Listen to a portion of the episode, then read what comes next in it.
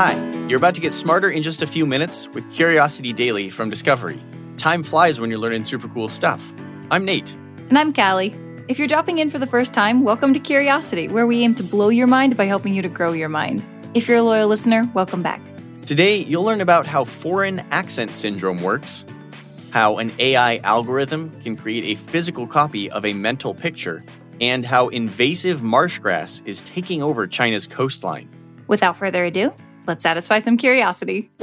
One of the scariest parts about surgery of any kind is the fear of unexpected side effects. And one American man got a little more than he bargained for after his surgery when he permanently developed an Irish accent. Sorry, what? No, no, don't don't do the Irish.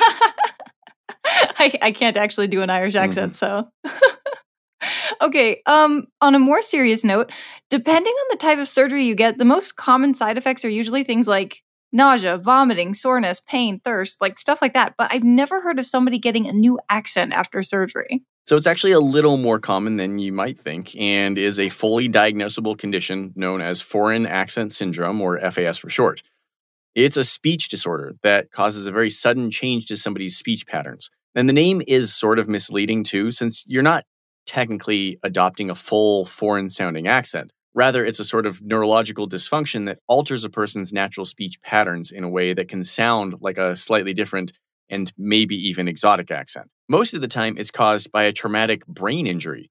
But in this case, it was an effect of surgery, and there's another example from back in 2018. An American woman was suffering from severe migraines and then began speaking in what others described as a British accent, and she never stopped. Had she ever been to Britain? Nope, she was a former beauty queen who had never even left the country.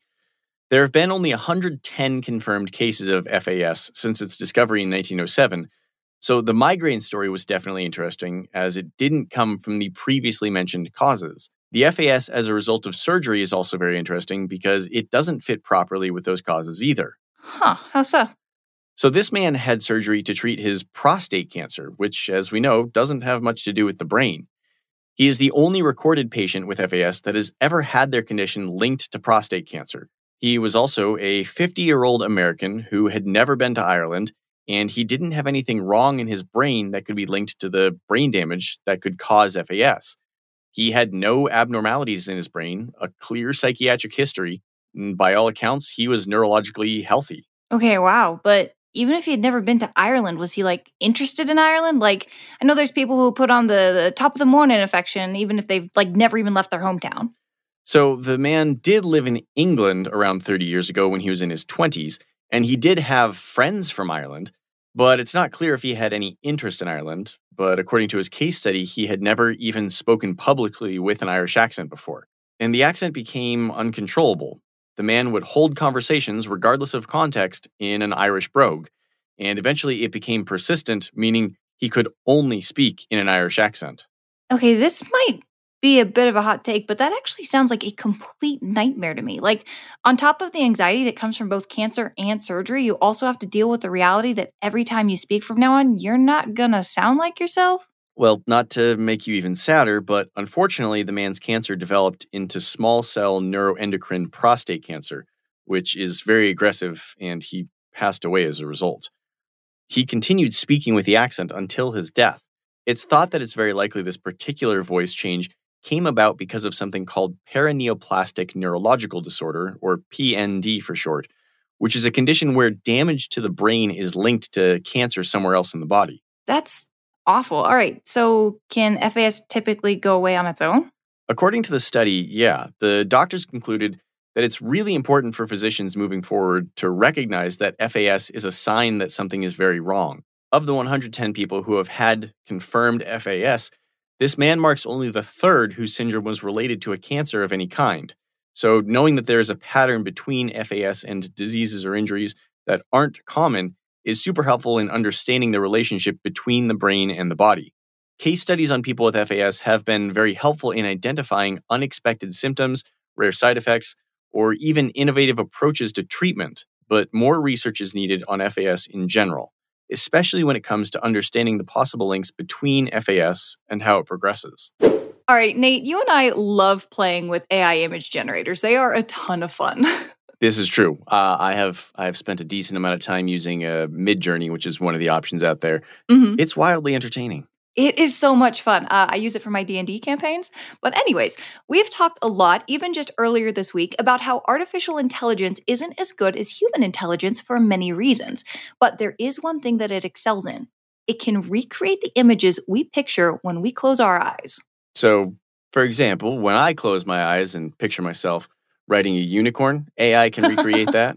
I love that that's where you went with this, but yes. Mhm. There was a recent study done that demonstrates the ways in which AI can read brain scans and recreate surprisingly realistic versions of the image you're seeing in your mind. This is something researchers have been able to do for a while when trying to have people recall an image of a human face or a place, but this is the first time an AI algorithm has been used to do this. An AI algorithm? Yes. Okay. So, kind of like DALL-E 2, which was an algorithm that went viral in 2022 due to its shockingly vivid image generation. So, for example, if you typed Nate from Curiosity Daily on a unicorn, it would create an image of you on a unicorn. That algorithm functions off of being fed text prompts for whatever you want it to make before it pulls from millions of photographs from all over the internet. This one's a little different though, because in addition to the text and the images being pulled from, there's a third component data from brain scans. That seems like a pretty different data set. Uh, it really is. So let's start by talking about how image perception works in the brain. We have the occipital and temporal lobes, right? If you see an image, the temporal lobes register the information about the contents of the image, like people, objects, or scenery. The occipital lobe registers information about the layout and perspective, like how big or small something is or where it's placed. These parts of the brains have changes in blood flow when you're looking at an image, so if you run a functional magnetic resonance imaging brain scan, or an fMRI for short, it records those peaks in the brain activity and voila, an imitation image is printed. Okay, so how did they input that information into the AI? So, a group out of Osaka University in Japan took a system called Stable Diffusion, which is similar to the DALL-E 2 system, and input some additional training by linking the images with text descriptions of what was being depicted, as well as using previous brain scans as references. This allowed the AI to learn what the brain scans were depicting through both text and images. I can't even imagine how many photos you'd need to have this algorithm pull from in order to manifest something from the human mind. Well, what's interesting about this when compared to other brain scan AI algorithms is the small sample size used. The team used brain scans from only four participants who each looked at 10,000 photos. Hmm, So basically, they just you know look through my camera roll on my phone. Uh, how did these photos even look, though? Surprisingly realistic, but it wasn't at first. All of the images start off as uh, noise, kind of like TV static. And as the image evolves, each piece of static is replaced by a different feature as the brain activity patterns are compared against the training data set. The imagery creates the contents of the picture. So let's go back to your unicorn example. It recreates the contents, i.e., you on a unicorn, the layout of the image or where you and the unicorn are in the frame of the vision, and the perspective or what angle I'm looking at you from, where I am when I see you. That being said, there were some issues with recreating objects. One of their examples was a clock tower. When they ran it through the algorithm, it created more of an abstract figure. Mm, I mean, a clock tower is probably one of the most iconic shapes in kind of whatever image it's in. So it sounds to me like this experiment's a bit of a wash. Okay, I wouldn't be so sure. It seems like the more information you input into the program, the more accurate it becomes. So, what the researchers did is they decided to link keywords from the image captions on the Minnesota fMRI dataset so that it matches the image and kind of locks in what the brain activity looks like when you see that image. So, for example, if one of the training photos had a clock tower, the brain activity pattern would be associated with that object with the keyword clock tower. If the system saw the same brain pattern again, it would put the keyword into Stable Diffusion's normal text to image generator, and a clock tower would be added to the recreated image, resulting in a convincing imitation of the real photo. That is really interesting, and it is also a little scary. okay, it's important to remember that these keywords are only associated with things the participants have already seen.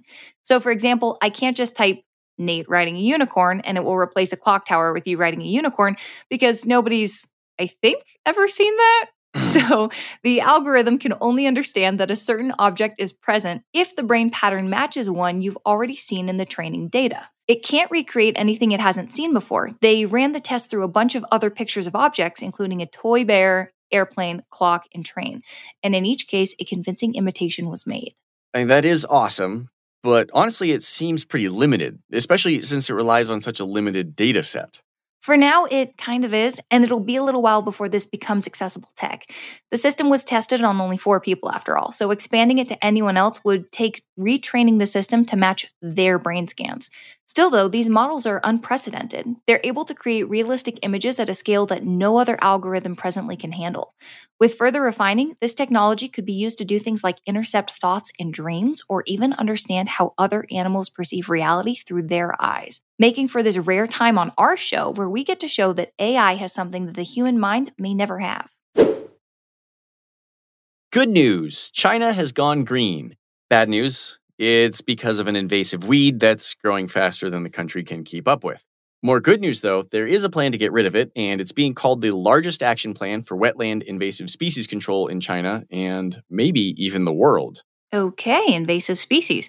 It does bother me when I find like a beautiful plant and then figure out it's actually invasive and is destroying other things that I love. Yeah, I kind of hate knowing that like English ivy is invasive Oh, yeah. But anyway, did you know that China has over 11,000 miles or 18,000 kilometers of coastline? Well, the problem is that Spartina alterniflora, also known as smooth cordgrass, has grown over practically every bit of coastline in the country. It's tall, green, thick, and it's putting migrating birds at risk because they can't access the marshes easily to eat while also clogging all the shipping channels and ruining China's clam farms. Other species of shellfish, as well as a ton of water birds, are affected by the invasion. Back up a bit. Spartina alterniflora sounds familiar. Isn't that like the really tall reed like grass that's all over the east coast of the United States? It is, but back in 1979, it was brought to China to help make some of their tidal mudflats a bit more stable so they could be turned into something like farmland or land that could be developed for commercial properties. The Spartina project was a success, but in a very be careful what you wish for twist, it was too successful because the Spartina kept spreading and now outnumbers all the native plants that provide food for any native species in the area. To put this in perspective, Spartina now covers over 262 square miles of land in China. That's almost as big as New York City. I can't even fathom that many weeds in one place. Thankfully, China has a plan to stop the pesky Spartina problem once and for all. A plan that will be so effective it could eliminate as much as 90% of it. Oh, very nice. Okay. Uh, how do you even begin to get rid of that many weeds? It's not an easy plan to define. And so, to understand how it works, we got to look at how they've dealt with Spartina in the past. Back in 2001, Spartina was planted at the Chongming Dongtan National Nature Reserve in China and almost immediately it spread quickly, ruining the habitat for a lot of fish and birds. So, to remove the weed, engineers built a sea wall and flooded the wetland to drown the grass. This project was successful in getting rid of nearly 95% of the wild Spartina across nearly 9 square miles, or 2,400 hectares, which led to plant and bird populations coming back, but at a huge price, since the whole project cost roughly $150 million. So, it's not going to be easy and it's not going to be cheap. Yeah, seriously. Is there any way they could have done something cheaper? Like, could you dig it up or use a herbicide? There's pros and cons to each of those methods, especially considering how much of it there is. So, for example, one possible solution is releasing insects that eat weeds, which is a tried and true method known as biocontrol. But the problem here is that no known insects can eat Spartina fast enough. We could also try digging up the Spartina, but that would disturb the habitats of any creatures dwelling there, and also, that would only be a short term solution since Spartina grows back very fast.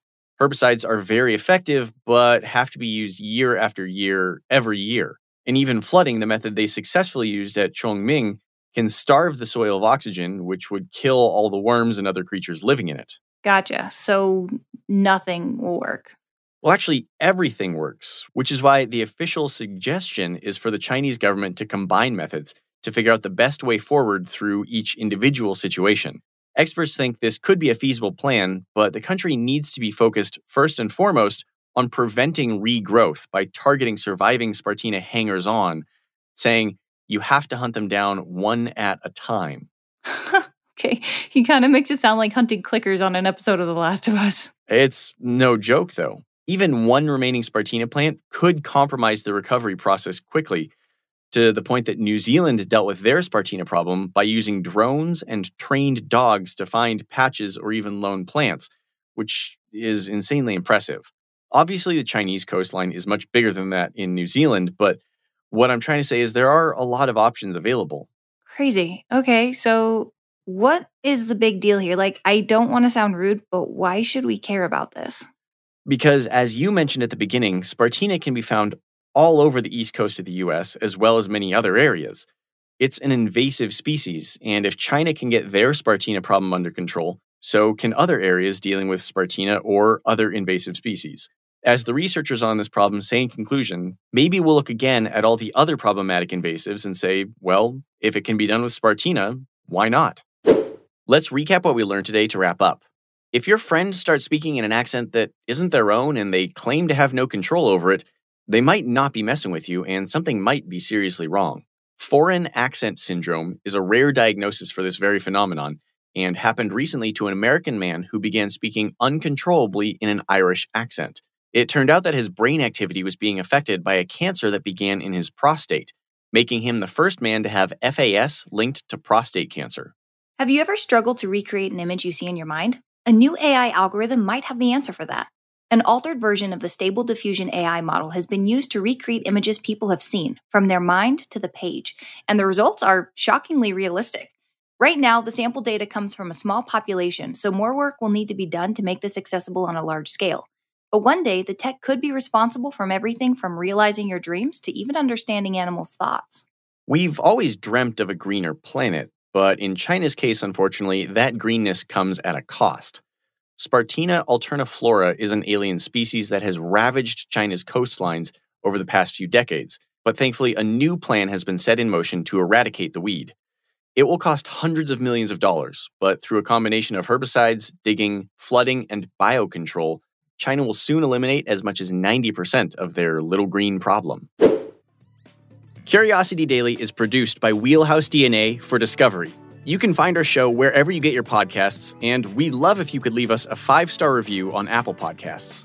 Our Discovery executive producer is Christina Bavetta. Our Wheelhouse DNA executive producer is Cassie Berman. This show is hosted by Callie Gade and Nate Bonham. Our producer is Kiara Noni, and our associate producer is Kimaya Floyd. Writing is done by Jed Bookout and Sam Osterhout. Our researcher is Marla Friedson. Sound design, audio engineering, and editing by Nick Carissimi. I'm Nate Bonham. And I'm Callie Gade. We'll see you next week.